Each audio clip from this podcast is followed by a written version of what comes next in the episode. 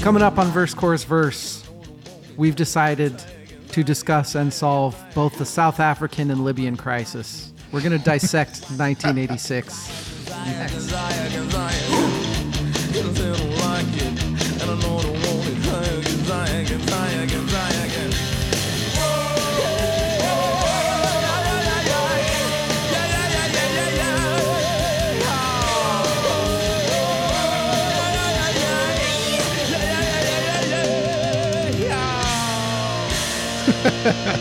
W- welcome to Verse Chorus Verse, episode 59. I am DL. With me is Evil, the battery, Jimmy. Evil, how are you? I'm really good. I, I like this music that we're going to talk about quite a bit. No. So, Oh, you? Imagine that. I wanted so bad to get the rights to P cells for the very beginning of this. You know the MTV News like yes, back in the day. Knew- yeah, yeah, Yeah. That bass line. dun, dun, dun, dun, dun. Yeah, I wanted to get I th- but there's no way. It's Capitol Records. Oh, so. of course. Nope. God, I'm bummed though. That'd be such a good intro. 1986. I think we say this every time. What a crazy year. D- But every year is so different. We started with 97, which was very random and a very specific time and place in music Yes. when you hear songs, you know exactly what year. Then we did 69, which was just crazy talent everywhere. Yeah. Then we did 78, which just incredible music everywhere. Shockingly good. Yeah. Yeah. And now we're on 86, which is kind of um, everything. it's great. It's terrible. It's Yeah. everything you could possibly imagine. Cocaine, I think. So much. Yeah. So much cocaine. I think we have cocaine to blame for 1986 in music. What was your prep like getting ready for 86? when you informed me that this was the year we're doing for this episode, I was beyond stoked because I was like lobbying for 86 because it's some of my favorite music. Yeah. However, we were set to record this a couple weeks ago, was it? Yeah, like nine days or something like that. Yeah. I was stoked to listen to this music. I'm like, this is going to be awesome. And then it turned into work. And Mm-hmm. yeah. what I realized was like, I just want to listen to this music. I don't want to like examine and tear things apart and dive into new stuff. I just wanted to listen to the 1986 music that I know and love. And it became like difficult. I'm like, oh man, it was more of a chore than anything. Okay. However, in that process, something happened that we'll talk about it gave me more time just to kick back and listen to the music Mm-hmm. and not have to you know, like basically cram right up into the episode. And so I got that out of it. And so everything worked out in the end. Awesome. Except for I'm very confused now because my opinions have changed and having more time exposed to some of the stuff I wasn't exposed to has changed a lot as well. So I'm, So, you know, the same exact thing happened to me, uh, probably in different types of music. I started w- with a very, very specific way that I was going to go about dissecting this year. And then after taking a week to, you know, I did a lot of flying and I was I was doing a lot of stuff. I had a lot of time to listen to music, and I did. I listened to a ton of this stuff. The same thing, my opinion really started to change on it. We're going to have a lot to talk about and a lot to Oh, yeah. it's funny because I, I feel like you and I have the same opinions on this music, but at the same time, completely disagree on probably a lot of it.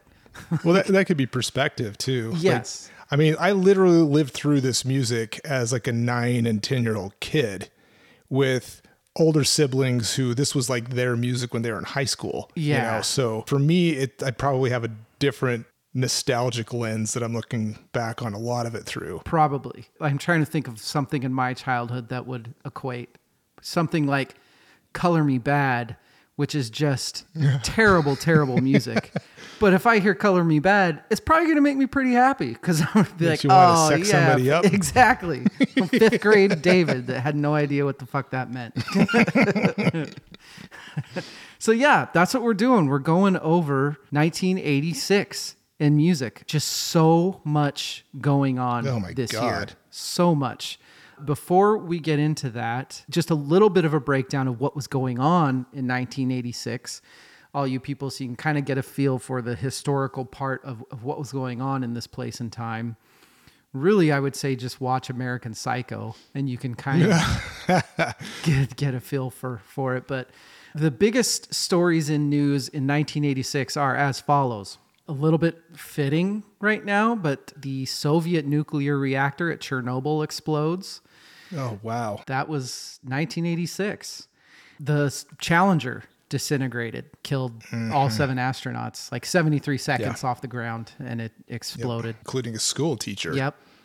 Not cool. Not cool at all. Oprah Winfrey show debuts nationally. I think at that time it was more of like a Jerry Springer, your man cheated sort of show. Oh, yeah. people it totally is. People forget Bill that Burr has a great bit on that that's hilarious. because people forget that Oprah Winfrey was for like 15 years. She was fucking Ricky Lake, basically. Oh, yeah. It was like Maury Povich. Yeah, Jerry Springer. Yeah, totally.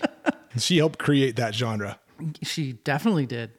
Uh, Mm-hmm. And then last, Comet Haley reaches the closest point to the Earth during its second visit to the solar system. I stayed up to watch that as a, I think I was a nine year old.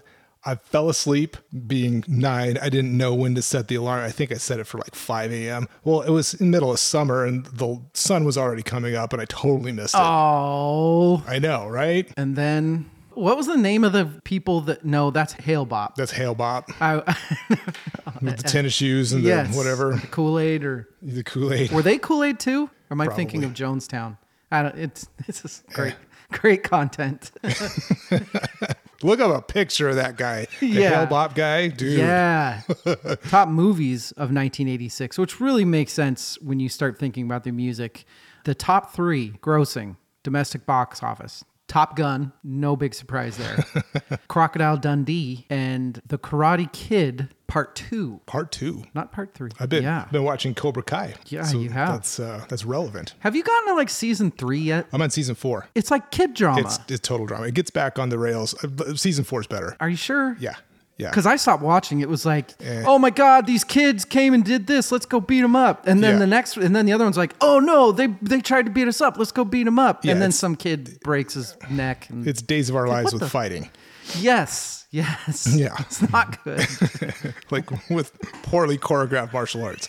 Um, No, season four is better. what are we drinking tonight? We're 1986. I am very unexciting tonight, so I'm going to start.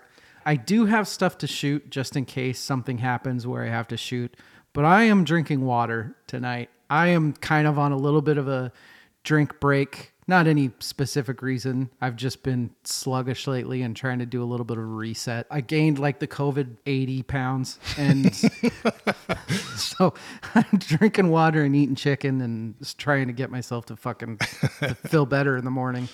Evil looks like he's drinking something very yummy. Oh, it's it's very good. Uh, I have a quick question. Yes, sir. Do I get an embargo on the shot for this episode since Yeah, I, Uh, we I can. Hmm, have to talk about the VH quite a that's bit? a good. That's a good question. Do we do parlay? Because there's also mine. Okay, how about let's make a deal. yes. You can bring up VH as much as you want in this episode. Okay. I can bring up the Man in Purple as much Yeah. as I want in this I, episode. I feel like in years where they have albums, it should be. we get a break. However, listeners, they should take shots anytime we say those. They do not Oh, get a break. Exactly. That's true. fact, they should take That's double. true. You do not get a break. Yes. Van Halen, Van Halen, Prince, Prince, Prince. oh, it feels good to say. what do you What do you got there? Ooh, so I have a I don't even know if it has a name. It's a it's a too sort of clear. Mm. a margarita-ish drink. I found a recipe online. I have two bottles of Ancho Reyes and Ancho Reyes Verde. They're um, pepper liqueurs. They're Mm. really good. And so this is a kind of a margarita made with Ancho Reyes Verde instead of Cointreau. Is it like lime and agave? And Yeah, so it's an ounce of tequila. Well, actually, two ounces of tequila, two ounces of ancho Reyes verde. I made Yeah. a double, an ounce of each, three quarters of an ounce of lime juice, a little over a quarter ounce of agave. yeah. We're recording this on a Tuesday. Usually the interviews are on weekdays, not usually the fun episodes. But hey, We'll make it work. Damn straight we will. We are going to take a break and then we are going to come back and talk about the mid 80s. birdie in the hand for life's rich demand. The insurgency began, and you missed it. We back. 1986. If you haven't listened to one of these before where we talk about the years, we will talk about what we think about the year. We'll take turns doing that. And we have some awards and categories where we talk about best albums, best songs, that sort of thing.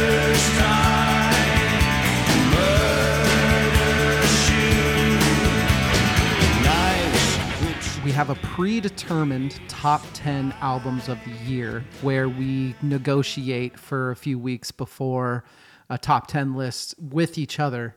For this one, probably six or so that were on both of ours. Yeah, I was surprised at how aligned we were. Yeah, there wasn't a lot of arguing, but I think there was more back and forth trying to decide this top 10 than there have been maybe since like 69. Well, there was some stuff that I was not necessarily not aware of, but I didn't have a lot of experience listening to Uh, that Me too. I was like shocked by it. I'm like, holy, okay, this needs to be there, and lobbied for one of those. there were a couple that I didn't know the history behind. Mm-hmm. There was a couple, I think, for each of us. We mentioned this, an album to the other, go check it out again. And then 15 minutes later, the other person wrote back, I was like, oh, yeah, yeah, this needs, Yeah. this needs to be on there. Right.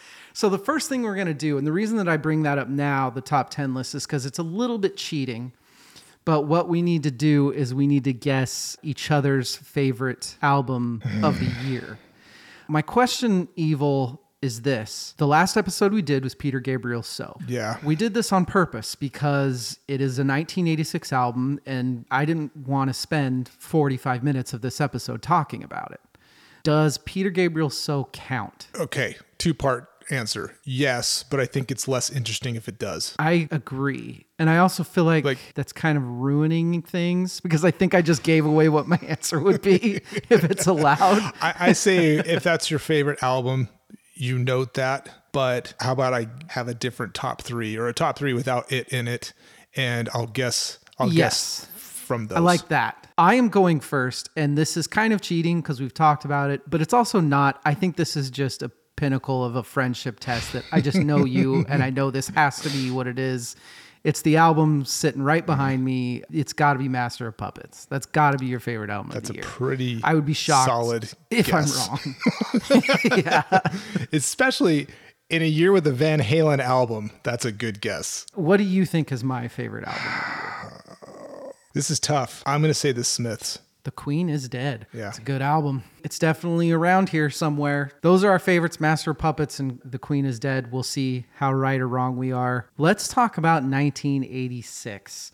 Why don't you start? I have a feeling that this is just going to be a lot of back and forth and not so much a one person express their thoughts and then the other. Sure. So why don't you start and I'll butt in when I feel like it? Going back to me wanting to do this year, I have fond memories of it. My birthday's in September, so I was nine through most of the year. I remember a lot of this music, a lot of the music videos. It's just a part of it's in my DNA. I get put in a good mood when I hear Wang Chung come on the radio or the radio. Come on, whatever. There's- I don't listen to the radio anymore. Would- Yeah. I'm, I'm thinking back, I'm like, 1986 Spotify playlist. yeah, exactly. it's a fun year of music. Very. I was kind of convinced that it was going to be a very fun experience, but I wouldn't be finding a lot of music that broke new ground. I was really surprised that there is a whole bunch of music I would consider to be Mm-hmm. groundbreaking. It wasn't what I was aware of at the time when, you know, a nine year old's not listening to underground No. hardcore College or anything rock like that. or hardcore or- sure, right. You know, you just taught me that fucking Wang Chung was 1986. I did not. Yeah. I didn't know that until this moment. Really? it doesn't surprise me at all. But yeah, I had not found everybody Wang Chung tonight. that song everybody have fun everybody have fun tonight everybody wang chung tonight Yeah. I, I found Thank you for just reading off the lyrics. We were all very confused as to what song I was talking about. you do that again. Everybody Wang Chung. Everybody have everybody fun. have fun like- everybody wang chung I like that. Thank you. i've seen that Okay. being at the top of the list of being the worst song ever made i think that's, That's un- unfair That's, a unfair. great song That's Mm-hmm. a fun song. it's cheesy 80s pop but it's a fun song so three songs to me and one of them is obviously great we talked about it last episode but wang chung everybody have fun big time peter gabriel's Yeah. and huey lewis hip to be square yeah. those three songs, throw those in a playlist and set like a streaming radio station on those. You're going to have the time of your life. It's going to be a lot of fun music. that's what I was kind of expecting diving into 1986 was kind of that stuff. I knew there was Van Halen. I knew there was David Lee Roth's first full length solo album. I knew there was other stuff that I just listened to Mm-hmm. regularly. But then I started diving in, and holy buckets, man, in the metal sphere, Yeah. this is a beyond the obvious, beyond the, the Slayer, Metallica, Megadeth releases. I feel like I like leveled up, like I got bestowed some sort of new degree of metal shamanism or something. And I was, I feel like an archaeologist who's unearthed all of this like ancient metal knowledge. It's crazy how much good metal music was released this year. Yep. We don't have time to go into it. It's just, it's impossible. Name like three. Mm-hmm. Well, th- there's the big three: Metallica, Slayer, yeah, Megadeth. besides Mm-hmm. besides those three. Creator, German thrash metal band. Their album Pleasure to Kill came out hugely influential. Mm-hmm. There was a great comment I found some a precious shitstorm of metal, which is one of the best descriptors I've ever heard. This is so hard. You're making this so hard on me, limiting me. Woohoo! You've put baby in the corner. We'll go with Saint Vitus, Born Too Late Okay. sludge metal, doom metal, hugely influential.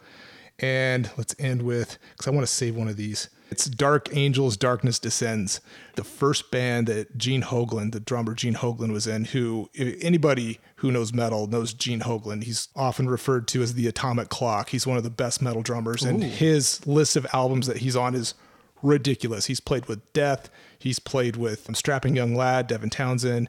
He's all over the place, and that album's pretty badass. So those are my three. All right. Yeah, metal. Holy hell.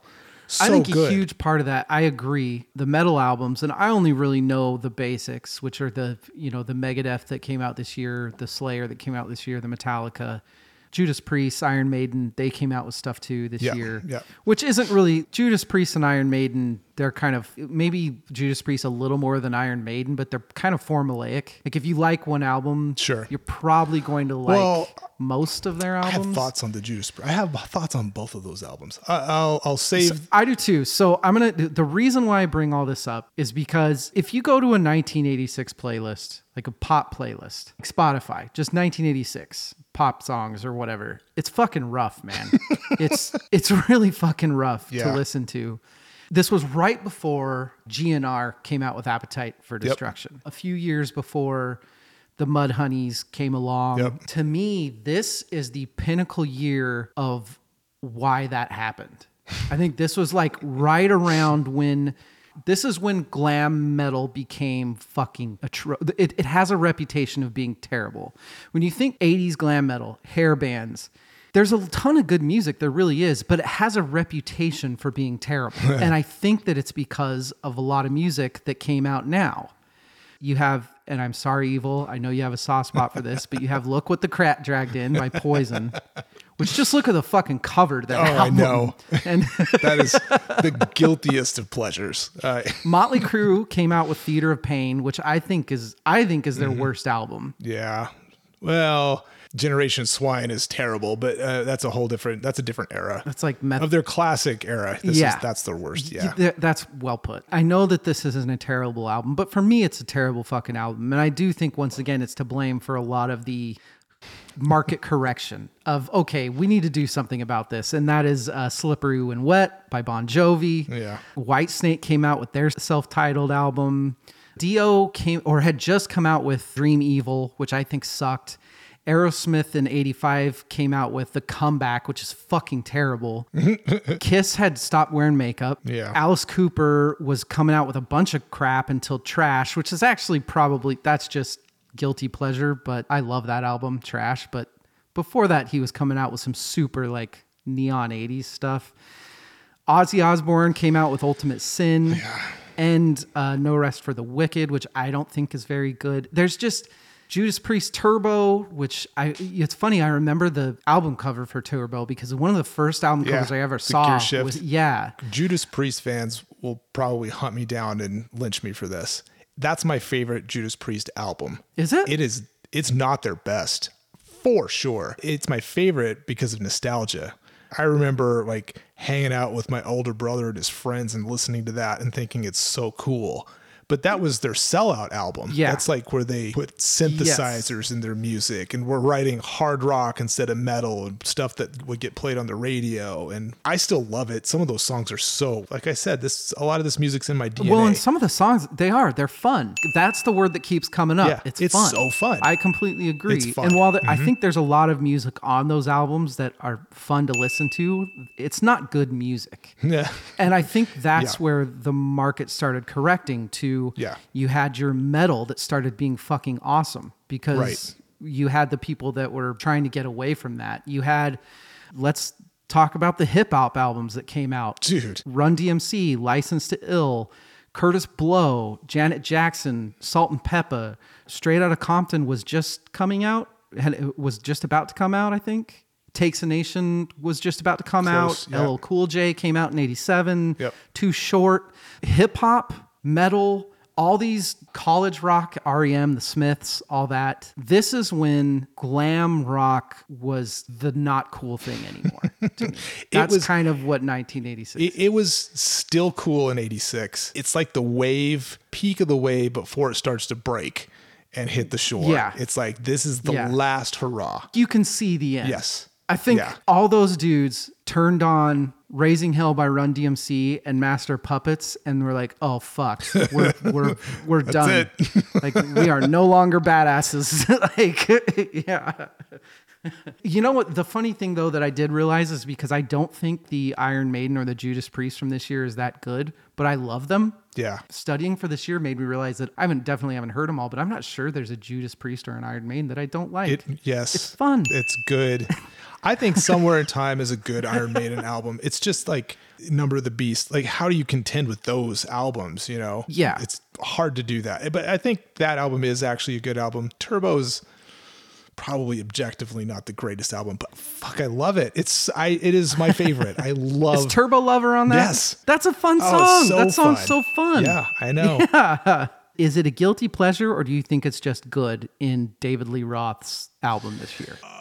Both Okay. as a whole album, his next album, Skyscraper's probably better, Mm-hmm. but fucking Yankee Rose is a jam. And come on, like Yankee Rose is so old school Van Halen. e- exactly. I think that's- yeah, it's up and down, but the ups are so good. I mean, Steve I, Greg Bissonette, and Billy Sheehan might be the greatest power trio that ever recorded music that hit charts. Yeah, they're shredding. Seriously. Through the whole thing. Now, do they write the greatest music? Uh, I mean, but you got Shy Boy, you got Tobacco Road. There's some great songs on there, and it's so very David Lee Roth, yeah. but it's also guilty pleasure too. That's kind of my big takeaway from 1986. When people think of bad hair metal, I think this is like the perfect year for that. And all this shit I'm talking about, this music, those nine albums I read off, man, any of those songs come on at a bar in 1 a.m., and I'm going to be Yeah. belting those songs, rocking out. You will disagree with it, but even like the Poison and the Bon Jovi, I think this music is, I'm not going to say it's like pushing boundaries and groundbreaking and whatever. It's good, fun music that inspired a whole bunch of shit that came after it. Yeah. Like the imitators that tried to, they're like, this is popular, this is selling. Those bands are the garbage. Well, and there's a reason that Bon Jovi "Slippery When Wet" is how many millions of people love that album. Oh, dude. you know, Yeah. It- it's a me thing on that more than it, it's a it's something that's wrong. But there's something about Bon Jovi, man. I don't fucking know what it is. Uh, you're not riding a steel horse. No, no, I- not with the feathered hair. No, I don't, it gets really murky around 1986 to figure out the difference between like glam rock, glam metal. Yeah. What is Ozzy Osbourne at that time? And, Eh. like, David Lee Roth's a perfect example of that. Early Van Halen, awesome. That's just objectively good music. Find someone who knows about music and they look at those first few Van Halen albums. They might not like them, but you have to objectively be like, that's good music. Then Roth became a caricature of himself. yes. Ozzy was kind of doing the same thing a little bit. Judas Priest did that. Alice Cooper. did that. All, all of these. I have a theory. This is the peak of the 80s. 86 is. Mm-hmm. If you know anything about politics and the socioeconomics of the 80s, it was very excess, cocaine, money, money, money, Wall Street. Yep. And then October of the next year, 1987, is Black Friday. The, the stock market crashes and everything goes to hell. And that was like the end of that big bubble. Immediate end. It was like, yeah, like hard stop. Mm-hmm. And so culture and music that sprung out of that is kind of what the golden era of the early 90s, I think. Is Yeah. a reaction to this. That's I think I already brought it up, but appetite for destruction is kind of the symbol of Yep. that. I think a lot of people Yep, see that yep. as the turn from 1980s, let's do coke and make money and fuck women to Sure. we're doing heroin and we're dying. it's fun music. Run DMC. Yeah. No Mm-hmm. one's going to tell you that Beastie Boys' debut and that Run DMC album aren't fun, but they're very self aware. They're very cynical and crafted in a Totally. way. It's almost like they're poking fun at the culture. So we're a year into Public Enemy. So hip hop was starting to get a lot more real, for lack of a better term. Metal was. The punk scene was starting to grow again. You had all the Husker Dues. Yeah. A band that I knew, but an album that I hadn't really paid any mind to until you brought it up to me is that Big Black album, Atomizer. You had stuff like that, which was just amazing and angry, and I don't even know how to categorize that album. yeah, that's something else. That that one is one that I had never heard of before. Never, it wasn't even on my radar, and blew me away. Completely blew me away. The track "Kerosene" on there is everything that Pressure Machine was trying to be, and had swagger and did it right in just a few minutes. Okay. Well, the pressure machine is going to get shat on every single episode this season, I think. this was also the start of hip hop overtaking rock. Yeah, Th- yeah. This was when MTV, you started seeing a teeny bit less of the rock, the single person singing their ballad or whatever. And you started seeing a ton of Run DMC and, and Beastie Boys. And I think this was the first real year that hip hop was really fucking cool. Yeah. This struck me today. There's like a deliberate bridge. I don't know if it was intentional. The Aerosmith album this year or the year before was, meh. but you've got Run DMC collaborating with Aerosmith and Walk This Way. The Beastie Boys album, I don't know if you owe this to them or, or Rick Rubin, who's genius, and we can Yeah. talk more about him because he has his fingers in Yep. a lot of stuff this year. The formula, let's spin old Sabbath and Zeppelin tunes and scratch them Yep. and rap over them with really clever, tongue in cheek, almost caricaturesque lyrics, you know? Cool, super heavy guitar riffs behind these awesome hip hop beats. Yeah. Who's not going to love that? That's kind of my thoughts on 1986. And I don't know how many times I can use the word fun. Queen put out an album this year. It was the soundtrack to the Highlander, like sort of Highlander. unspoken soundtrack to Queen Highlander. put out a good that- album. it's my favorite Queen album. It's mine I don't too. think it has their best songs, but it's my favorite Queen album. Mm-hmm. And I, like we were t- throwing it around to maybe being on the top ten at one point. You know, We've talked about it before that Queen doesn't do great albums. No. They do great songs. you kind of touched on this. There's so many big like rock band, metal bands put out albums this year. Journey put out an album this year. Boston put out an album. Yeah, they did. You know, Rat did. Rat did? Rat did. This is the year th- that Trick or Treat, the movie that we did Oh, for the Halloween shut episode, up. came Really? out. Fastway. holy yes. fuck. The Fastway soundtrack Oh for my Trick God. or Treat was this year. I got to change our top 10 now. That's fucking hilarious. I did not know that. I just love all this music. It's so fun. It's the funnest year ever. That's 1986, short and sweet. But we're going to get to the awards and categories because there are a lot of specific songs and artists that I Hmm. want to get into that are on going to be on this list. We're going to take a break. We'll be right back. Sweetness, sweetness, I was only joking when I said I'd like to mash a tree tooth in your head. Oh, sweet- We are back. Let's get into some categories for 1986. We're going to start with Breakout Artist of the Year. This was a good year for female rock, chick bands, whatever you want to call it. I don't know. Heart was Yeah. big, was very mid 80s, but Heart had Yeah. some cool fucking songs. Didn't Bananarama have a big song? Bananarama. Yep. The Venus. I'm your Venus, right? yeah. Bangles had Walk Like an Egyptian. Yep. Don't know how I feel about that one. I like it because Um, I sang it in choir in fifth grade. there you go. My breakout is female bands, Ooh, essentially. good. Kind of the four woman female bands. Like I know Heart wasn't all females. Sure. For my breakout, Mm-hmm. Janet Jackson, Control. Nice. That album, it was, I think, her third album, which surprised me. I thought it was her first, but it was her first time working with Jimmy Jam and Terry Lewis. Yep. And that is literally the blueprint for every single pop song you hear today. Sure is. Choreography, the little vocal inflections. Yeah. It like created the blueprint for pop music It- moving forward. It is insane that this was Janet's album to break away. She got out of all business deals with her dad and her brother. She was very intent on doing her own thing. I think that's why she named it Control. Mm-hmm. Yeah. But it's insane that what Michael Jackson was doing for pop and what Janet Jackson was doing for pop, they were both so massive in such different ways. it's Oh my God. crazy that they Yep. were brother and sister they weren't doing the same thing. This album is so it's subtle. The vocal cues in it and the layering, the album's fucking crazy. Yeah. It's, it's two thirds of it of the songs on it were singles. Two thirds of the album were singles. Mm-hmm. yeah. What have you done for me lately? Which I everybody knows. Nasty, which everybody knows. Yep. Control, the pleasure principle. Yeah. Yeah. This it's not even. It's- I I really like Janet Jackson. It's not my favorite album of hers, but it's fucking massive. it's huge. Yeah, I would argue her her next album's probably even more influential, but this one was the first sort of collaboration with the producers and the the creation of that sound. Yes, foreshadowing, but uh, that next album that she came out with is going to be talked about on this podcast in a little while. Hmm.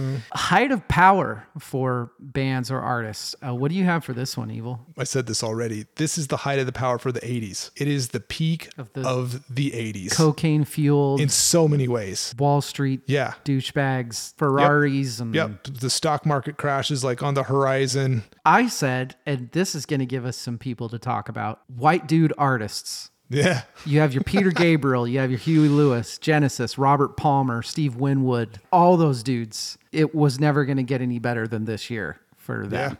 Peter Cetera. Yes, yeah. they were back in the high life again.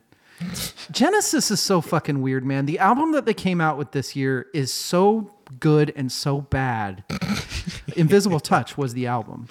They had Land of Confusion, which is Yeah. a fucking cool, like the the opening to that song, and it's this big driving kind of angry. It's really cool. But then they have Invisible Touch, which is this super ultimate 80s.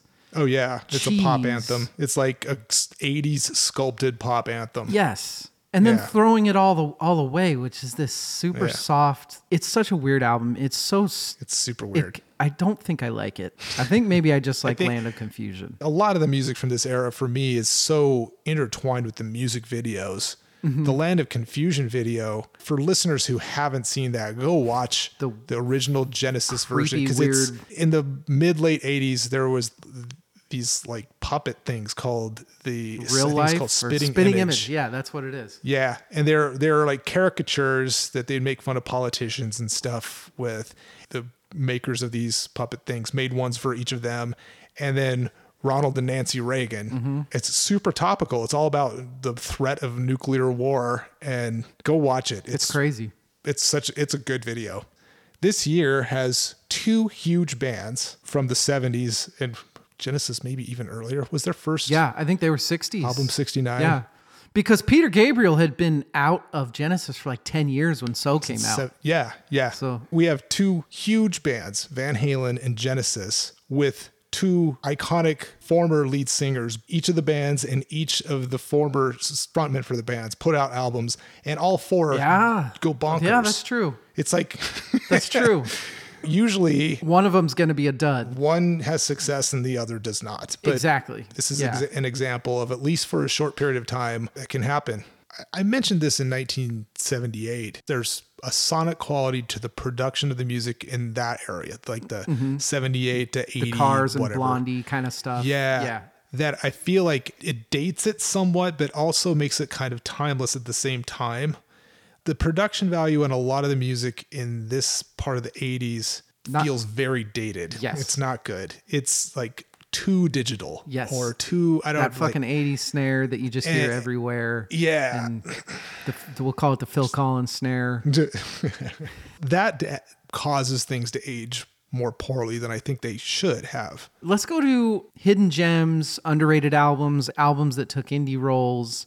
Was there anything that you hadn't really listened to or heard of? I feel like there's a Oh. couple of these for both of us. Yeah. What do you got for these? I can't remember the final order of our top 10 list. So there might be one or two that don't make it there. I, I like peeled some veil back and I found like a treasure trove of awesome stuff. And I, I have a list of probably 30 albums. I'm just going to talk about two of them because I think they're awesome. Oh, thank God. No, I'm not going to, Okay. I'm not going to do that. I, we, c- You're going to rattle off 30 I could, albums? I could spend a year go like diving into all of this music easily. the two outside of the ones that we mentioned before, there's a band called just Sword, not the Sword, which is a- Oh, like a it's like there's more no way recent- that Sword. no. okay. This band is just called Sword, and they have an album called Metalized. It sounds like an amalgamation They're Oh. Canadian. everything from the 80s in terms of like hard rock and metal. Like it sounds a little bit like Iron Maiden, a little bit like Accept, a little bit like you just you name it, there's a little bit of something in there that these guys sound like and it's all pretty good. It's just nothing really stands out to the point. I can see why they maybe didn't take off completely. How did you even find this? This is like, it barely has a fucking Wikipedia page. I know. I went down a deep dive. That one was super fun to find. And then the second one was their debut. So it's the band's name Crimson Glory, and it's a self-titled debut, Crimson Glory, that I fucking love. And I think that is the hidden gem for me for the year. So I think that a lot of, maybe not so much the Smiths, but this was a really good year for, co- I I don't know, what do you want to call it? College rock? Sure. I'll start with the one that I hadn't really listened to until I started researching for this, and it made its way onto. I'll just say it. It made its way onto one of my favorites. I've been I've listened to this album a lot the last few weeks, and I love it. Which is the Talk Talk album. It's such a good album, and I knew Talk Talk was awesome, but this album is so good. And then we can kind of touch on this now and have this talk because I think one of the bands that you and I in this podcast are going to most disagree on for however long this podcast goes is E REM. REM E came out with Life's Rich Pageant this year, which I really, really like. Their first albums, uh, what like Dead Letter Office and Murmur, I, I don't love. They're good. I don't love them. This was the first REM album that I really, really, really like. Okay. I think that it's underrated. I think that it helped start the whole college rock thing. Yeah. So I have two questions for you. The first question, which might be a long answer, do you hate E REM? I don't like their music. Mm-hmm. Now, let me qualify that. I will give them the same credit that I will hold anyone who, like I said previously, has any knowledge of music to early Van Halen era. You don't have to like it, but you have to respect it. You just have to. I, that's how I feel about REM as a band. I don't like their music. I think they're a great band. I think they write great albums and have great songs. Gotcha. Some I like. It's just not your jam. No, it's not my thing Yeah. for It- the most part. You know the fucking nerds that even in like the 90s, vinyl was just completely unpopular. Nobody was buying vinyl anymore. Right. Maybe like 2000 is better. Yeah. Like nobody's buying vinyl. But there were still these nerds that would go into record stores looking for old, like original release REM and Smith's albums. Like I feel like that's that music. Yeah. This is a fun one. Evil, looking back on 1986, what is your theme song for that year? Big time. Rachel's favorite song. I think it epitomizes, like we said in, in that episode, he's like poking fun at it. Yes. Like he's parodying the time and even himself making this huge pop album, you know? Yeah. It's very self aware, which I think is similar to what the hip hop albums we're going to talk about are doing as well. Yep. I love that answer. If you did not listen to the last episode, Peter Gabriel, so go back and check it out. Rachel, Evil, and I talk about it. We all three just loved that album. All three of our favorite song was Big Time. we all just really, really love that song. My theme song for the year, which we touched on, but we can talk about it a little bit more. I mean, we did touch on already, is Walk This Way. Nice. It almost seemed like Aerosmith knew Yep. what was coming and was like, if we want to be cool, Yeah. we, we gotta let gotta- these we gotta play with these black guys if we're gonna still be cool at all. They, that was a savvy move on their part. And it was savvy for Run DMC too, because how much Very. radio Yeah. play did that get? Like how much how many times We're talking about it exactly right now. I wasn't watching MTV until probably the- the late 80s, early 90s, and I've seen that music video eight trillion times. Yeah. I own that vinyl from back then to this day. It's one of the few actual records that I, I was gonna say, how own many is- vinyls do you own? Not many. Yeah, you I have like the original Star Wars soundtrack, that, a bunch of Elvis. But yeah, that's my theme song for the year. And I do. I like that song. I am very, very weird about Aerosmith. A couple of their albums I actually really love. Yep. But they also, boy, it's so easy to hate Steven Tyler sometimes. Good well, God, they, s- they man. stopped writing their own music and decided to make money off of soundtracks Yeah. and Crying Amaze is super crazy. yeah. But, you know, Anyway. Sweet Emotion, that's a jam, man. Yeah. Fucking Permanent Vacation, Pump. They have really cool fucking albums. Yep. Evil, what's the worst album of the year? Worst. Can I just start? Yes, please do. You know who I have to shit on, right? Poison? No, Bon Jovi. no. No? Who do I have to shit on? Actually, I haven't shit on them for like two or three episodes, so I've got to shit on them. Don't do it. The poor fucking Rolling Stones fans that I cannot believe still listen to this. Dirty Work is a terrible fucking album. Oh man. That's actually not my last. That's not my pick. But Oh whoa. hey, Rolling You Stones just had to fans, get that in there. Write me and tell me that Dirty Work is a good album. I dare you. I have three. Number two, we'll say, is Leather Jackets by Elton John, which I think is probably Elton John's worst album. And I listened to it again just to make sure. I got a couple songs in. It is a really terrible, terrible, terrible album. But my number one pick, and I'm not sure if you've heard of this one, it's The Road to Freedom. Do you know who wrote The Road to Freedom? No. L. Ron Hubbard. L. Ron Hubbard came out Uh, awesome. with an album in 1986 called The Road to Freedom. I feel like that's cheating. Go check it out, everybody. The genre is pop. The spectacular new hit album of Scientology songs. Oh God. The label is Revenomous Music Publishing, produced by Church of Scientology. You're kidding. It doesn't. e- It's not even like produced by some guy or so. It's produced by Church Oh, of Scientology. The- no answer that I can come up with will be remotely as Ugh. I was so happy when I found that. Evil. Who won 1986? it could go so many ways. But I'm gonna say that thrash metal won 1986. Very. That's a very It- evil I- I- answer. I have to because it is the greatest year of thrash metal without a doubt. And Yeah. easily you can make the argument that it's in the top three, if not the top year of metal ever. I would agree with that. Yeah. I would totally agree with that. So I'm I'm sticking to my roots here. Oh, that's a good pick.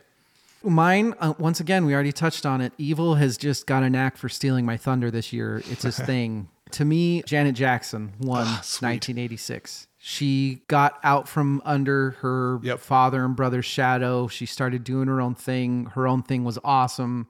Control is a terrific album. She proved that she was just as talented. She won, man. She did it. I have something to say about Janet Jackson, Now or later, like right now. do it. I- I feel like she has gotten the short end of the stick here because she was basically cut off from any kind of exposure, media, pop Yeah. culture, whatever, with the Super Bowl thing. Yep. And yet, Justin Timberlake, who was just as much a part of that, continued on Yeah. completely unbothered by Unscathed. any of it. unsullied. completely. I don't think that's fair. It's not fair. Uh, I feel like she is a more important artist overall Vastly culturally. more important. and deserves the respect that I, I think she deserves some retribution or I don't even know what to say. Like Yeah, I'm glad you said that. Actually, there's and I think probably a good factor of racism, sexism, a number of things involved. And I'm not for that. Who the fuck is Justin Timberlake? Like, the fuck has Justin Timberlake done? Fuck that guy. E- especially back then. Yeah. Like, ev- that, that was even before acting career took off and stuff. No, To the he was. point that it is now. w- Yeah. Was he uh, Backstreet Boy? No, in sync. In sync. In sync. Fu- really? Fucking in sync compared to Right. Rhythm Nation? Like, seriously? I know. I don't think it's fair. And I No. think that so shout out to Janet. She deserves I- more, better. Way more. She deserves Way more. better from society, I think. Is, Yes. Yes. And I think there's a documentary coming out on that. good. Hopefully Was- that'll paint it in the right way. Yeah, that that sucked. That sucked. And you know what? If that happened today, no one would give a fuck if it happened. if it today. happened today, Justin Timberlake would be in fucking jail. he'd be he'd be me too right out of the industry. like for real.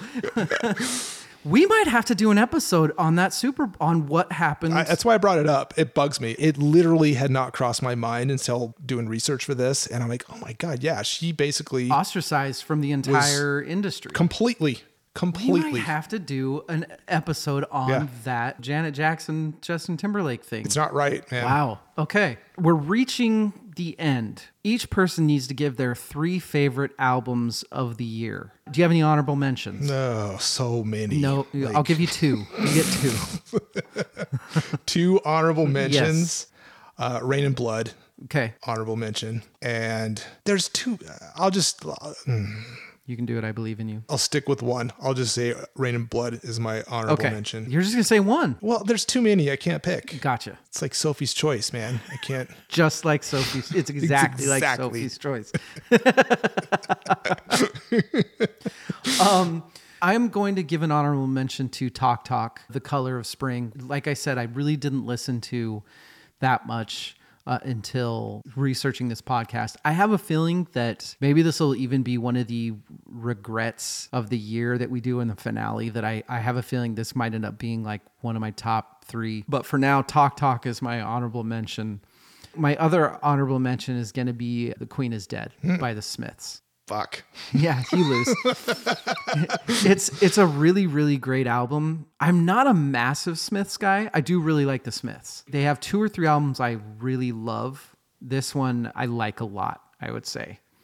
My top 3, Life's Rich Pageant is number 3 by REM. It's it's actually one of my favorite REM albums. It's not in our top 10 list because I made a deal with Evil because Evil hates them so much that I'm only allowed to have two REM albums on top 10 lists. So I decided I'm not going to do this one. I'm going to save it.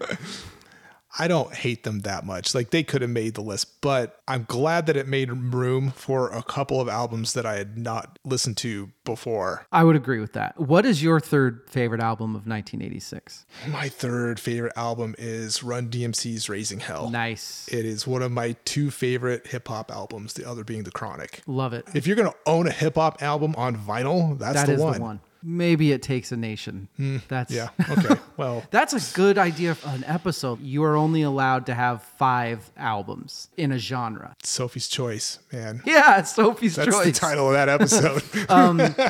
What's your number two? My number two, I had to put a Van Halen album on my 5150. top three. It's 5150. Van Hagar. It's the best Van Hagar. Some will say that it's the last Van Halen album. It was spillover from the Roth era, and therefore that's the last Van Halen Oh, album okay. before okay. Van Hagar. And it, they had already sort of dabbled in writing the mega, the corporate rock mega hits with Jump. Yeah. And, Yeah. you know, why can't this be love? yeah, they, There's- they started with Yeah. They did a cover of "You Really Got Me" Yeah, and, and right, I know, "Jump." and I know, yeah. they've they've always been arena rock. if OU1812 was the Van Halen album this year, it probably wouldn't be on my top three. so my number two is Peter Gabriel's "So." Nice. We talked about it in the last It's two? episode. It's, your number my two? number two. I would have been wrong twice. It's a 10 out of 10 for me. We already talked about it. It's an amazing, amazing, amazing album. but I felt weird putting it at my number one since we we just spent two hours gushing on it. Which leads me to my number one album of 1986. When I said that I was studying for this, I was honestly getting bummed out. I was like, this this year actually fucking sucks. And I was really thinking, because I don't like doing that. I don't like doing an episode where I'm just shitting on everything as much as people think I do. I was fucking bummed out. And then Tricky came on Mm-hmm. on the playlist. And then Adidas came on. yeah. And then Walk This Run DMC's Raising Hell is Dude. so fucking good. It is such an amazing album. So I stopped the playlist and I just listened to Raising Hell. And the whole album is just so awesome and fun and great. That's my number one. That's a pretty damn good choice. What's yours? It is Master of Puppets. Woo! Yeah. I am shocked. Arguably is one of, if not the best metal album. Start to finish, it is so good. It it is. is. their best work, hands down. Let's go into top five songs. Do you have any honorable mentions? I'm going to give Queen's One Vision an honorable That is a- mention because I fucking One love that flesh, song. One, bo- God, yeah, that's a cool. When he cuts in doing that, oh, I love Dude, that. they're like kind of the sweeping intro and then that guitar riff. Talk about like the ultimate UFC walkout song. Holy. Yes. That's amazing. My honorable mentions are because I didn't put any of the songs that are in our top 10 album list. Songs from those albums I didn't put on here. So my quick honorable mentions is you and I have talked so much about Big Time already. Yeah. Honestly, that would be number 1 in anything 1986. Same with In Your Eyes probably. Dear God by XTC. I think XTC Skylarking was our number 11 Yeah. for our top 10 list. Yep. I listened to that and I was like, oh, this should probably be talked about for the top 10. And it's not my thing. I don't hate it like I hate REM. Mm-hmm. Kind of but a- it's like, there's going to be other years where I'll talk a lot more about XTC. I'm a big XTC fan. I like them a lot. Yeah. Um, but yeah, so Skylarking was like our 11th pick. So Dear God was. and in fairness, I'm the one who said to you, like, we might. you have to messaged include me, this. hey, what are your thoughts on Skylarking? And I just thought you were going to fucking hate it. So I didn't even. I didn't even try. So that's how good it was. Even though it's not my thing, I'm like, ah, this we sh- this should be in discussions for our top ten. So my number five is Missionary Man by the Eurythmics. Ooh, good pick. I'm a huge Annie Lennox fan, and Yeah. I loved 1986. The Eurythmics had this cool, twangy, distorted harmonica bluesy thing going on, and Annie Lennox was just such a badass. What's your number five? my number five is Yankee Rose, David Lee Roth. By Tribal David Lee Roth. The purple and yellow. don't watch that video. Just don't. Nope. Give me a glazed donut and a bottle of anything to go. I think I mixed those up, but you get the gist. The call response with him and Steve I. Ugh. I guess I will then start with my number four because I did put a Van Halen song on Whoa. my top five. I am a huge fan of Why Can't This Be Love. It's a great track. growing up, that was probably one of my three favorite Van Halen songs. It's just catchy as fuck. I love the yep. the cool synth guitar thing that he's doing the whole time. The only thing that bugs me about that, Sammy Hagar, don't fucking scat in front of a goddamn Eddie Van Halen guitar solo, please. What are you doing? Do you think he went in the studio and he did that, and all the producers were like, "What, the, the fuck, fuck?" I is hope this guy so. thinking?" That's the difference between Roth era and Hagar era right there. What's your number four? My number four is Tesla's cover of Little Susie. It's Oh, my favorite Tesla song, and I love Mechanical Resonance. That is a great album. Tesla's debut album was 1986. Yup. You are teaching me. I had no idea. I love Tesla. I do like, too. They get grouped in with hair metal, but they're they not. should not. They're, Tesla was awesome. they're not as hardcore as Guns N' Roses, but they're more of a sleazy, bluesy rock band. Yeah, Like they- Guns N' Roses than they are a Bon Jovi or a Poison. Yep. Wow. Good pick. Well done. What is your number three? Number three is Tricky. What a fucking good song. Speech is my recital. it was hard to pick a track off of that album. Mm-hmm. I had to have one off there, but I think Tricky's the right choice. That song's so good. It's amazing. I really wish I had the rights to that. I was really hoping that you could get the rights to Europe's Final Countdown. Final countdown. I also tried to get Danger Zone. Didn't happen. Danger Zone. I actually read an article about all the things that Archer has to go through every time they uh, play Oh. Danger Zone. yeah, so I didn't even. There's no That's way. hilarious. My number three is Absolute Beginners by David Bowie. Whoa. There's nothing more I need. I absolutely love you.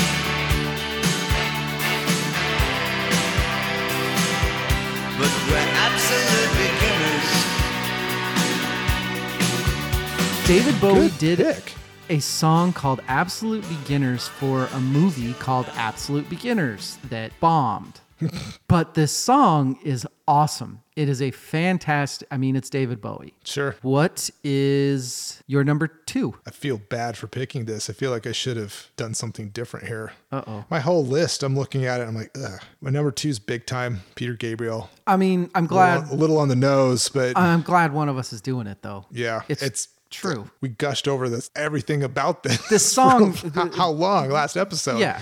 The- it's so good. To me, it's like a perfect song. It really is. Yeah. My number two is "Don't Want to Know If You Are Lonely" by Husker Du. Ooh, I love this song so much. It is very mid 80s punk. I love the Husker Du album that came out this year. Don't Want to Know If You're Lonely is the super, super simple punk. My number one is, and I don't have to drink, but Kiss by Prince. Everything about this song, for some reason, I feel like it shouldn't be as cool as a song as it is. well, that's what he does. It's fucking Prince, man. He- Yeah. He's singing in this insanely high falsetto. It's so stupid, but it's so good. eh, yeah. He makes it work. super sexual, like totally opposite of masculine in that he's telling this woman, like, you don't have to be this, you don't have to be this.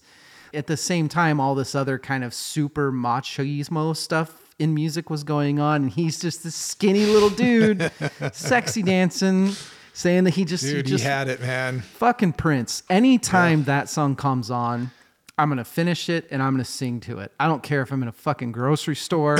I don't care if I'm at work. If that song comes on, I'm singing to that song. My number one is Kiss by Prince. That's a great answer. Oh my god. What is yours and how how it's cu- it's Master Puppets, right? It is Master of Puppets.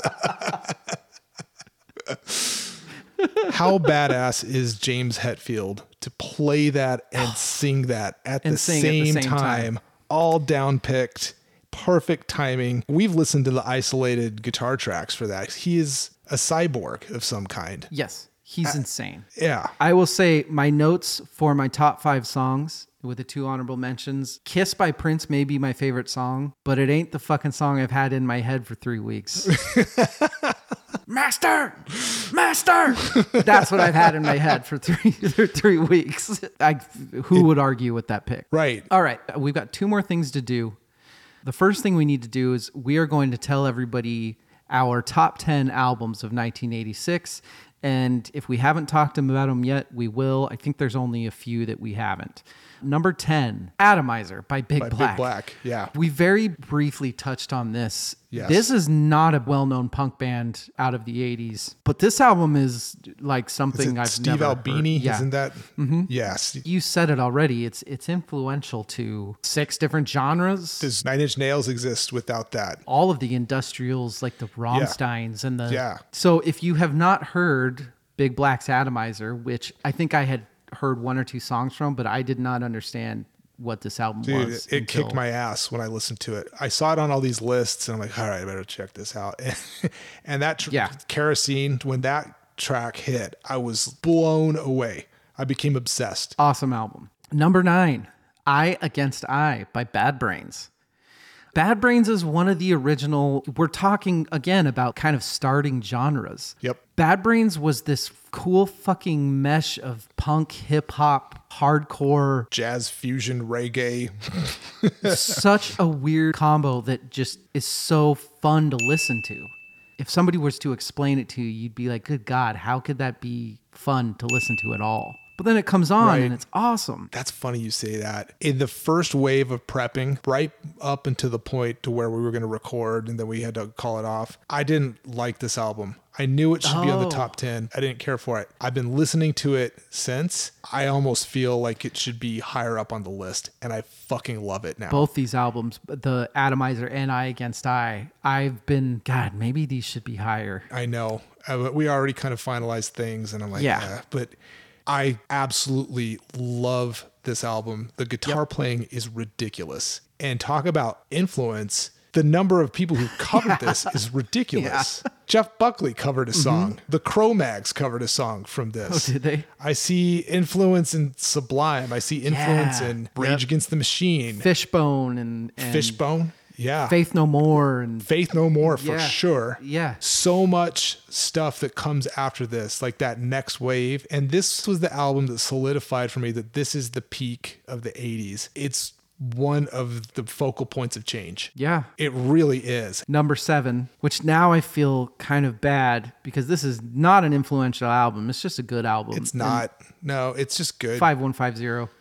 Yeah, it's a good album. It's fun. There's not any bad songs on it. No, I don't feel like there's a bad track on here. It's a little safe. It's very safe in spots, but it has tracks like the title track, like 5150. It's Mm-hmm. fucking insane Van Halen intro before it kicks into the It's groove. Van Halen. Yeah, I mean, there's still Yeah. there's still Van Halen on it. Insane musicians and one of, if not the greatest guitar player of all time. Best of Both Worlds was the first song I attempted to learn on guitar. How'd that go? Not good.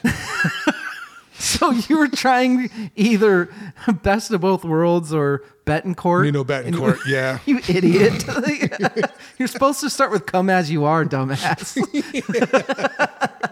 Number seven was not on my list. And then Evil said a couple very, very simple facts about this album, which made me say, oh shit, okay, well, let me go try it again. And about two songs in, about one Wikipedia paragraph, and I messaged him back and said, okay, yeah, this needs to be on it. And that's uh, Rain and Blood by Slayer. It's Slayer. It's Rick Rubin and Yes. Slayer. Fucking came out through Def Jam. It's what you were saying with perhaps three of the best metal albums coming out in one year. Right. This album's awesome. Slayer is Slayer. They've always been Yes. Slayer. They always will be Slayer. Even they're, though they're retired, if Tom Brady can come out of retirement, so can Slayer, you know?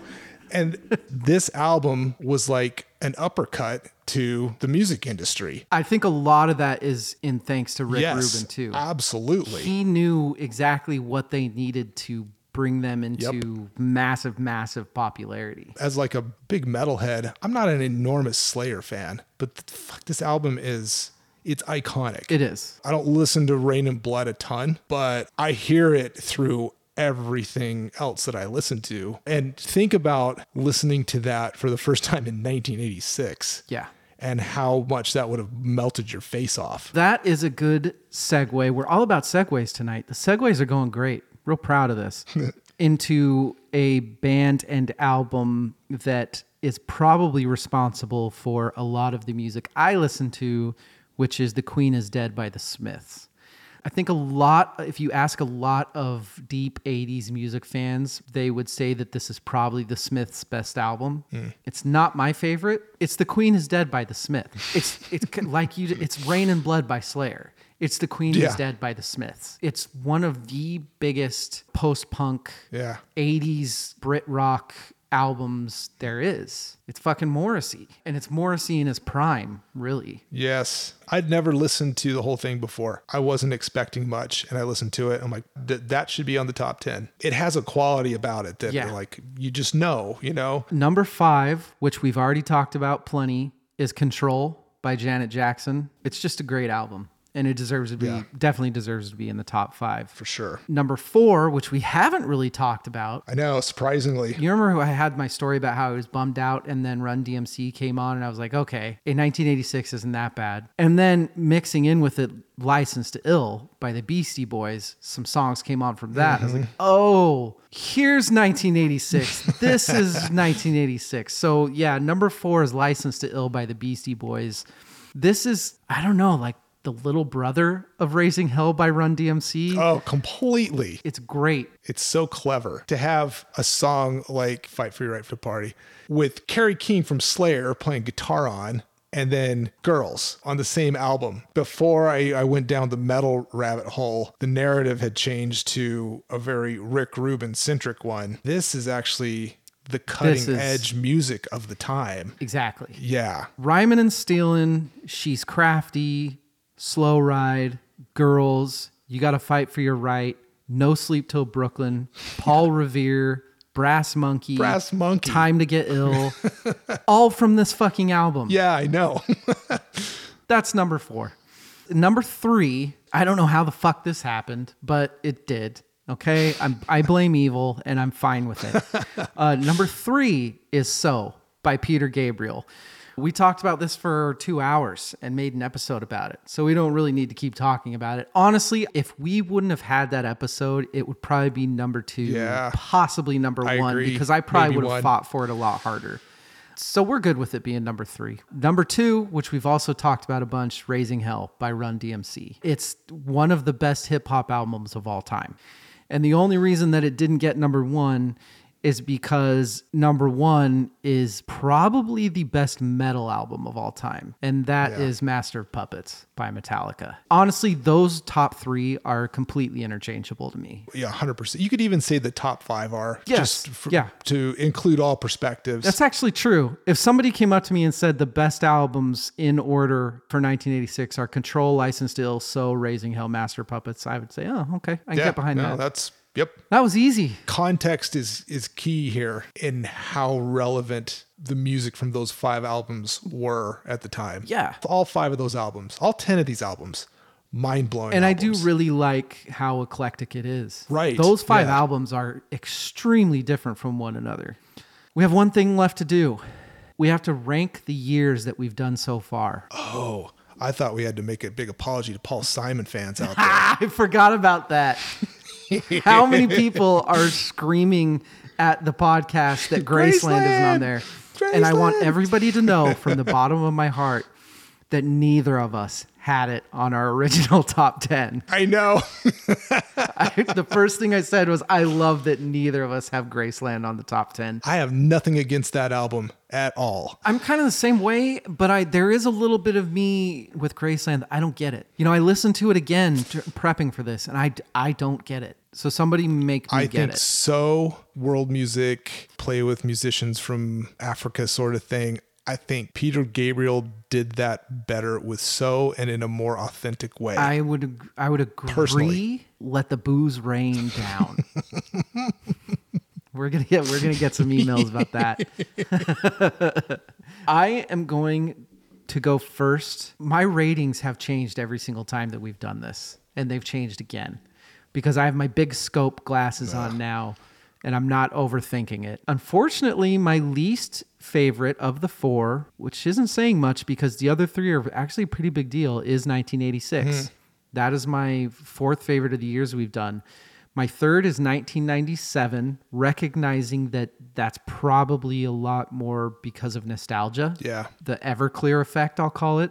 1978 is my second favorite, and 69 is my favorite. Taking a step back and looking at the whole picture, the music from 1969 is just so unbelievably heavily amazing. Uh, what about you? 97 is at the bottom of my list. There's a nostalgia factor for sure, but I have a much higher nostalgia factor for 86 than 97. So it's at the bottom. I'm actually this is might be an unpopular position.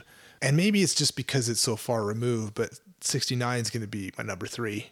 This one's going to be my number 2 and 78 is my number 1. That one's going to be hard to beat. That's exactly what I thought. I you have were an gonna do. idea of a year or two that could beat it. That's 1986. Let us know how we did, what you think, what top 10 we missed, how pissed off you are about Graceland not being on there. Paul. That's a good album. It really is. And we didn't, I don't know, it's okay. I almost forgot to mention it too. Come back next week. Rachel and I are doing a good old fashioned album exchange.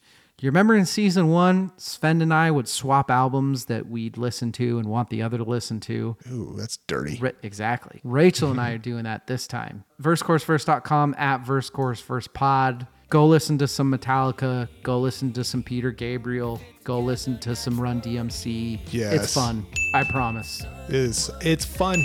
Funnest year. Mm-hmm. The year of fun. That will be the name of this episode. Drink every time we say fun. I should have said that at the beginning. And have fun Yes. while you're drinking. Evil, you are the man. Thank you very much. All right, everybody. Good night and good luck. Good night.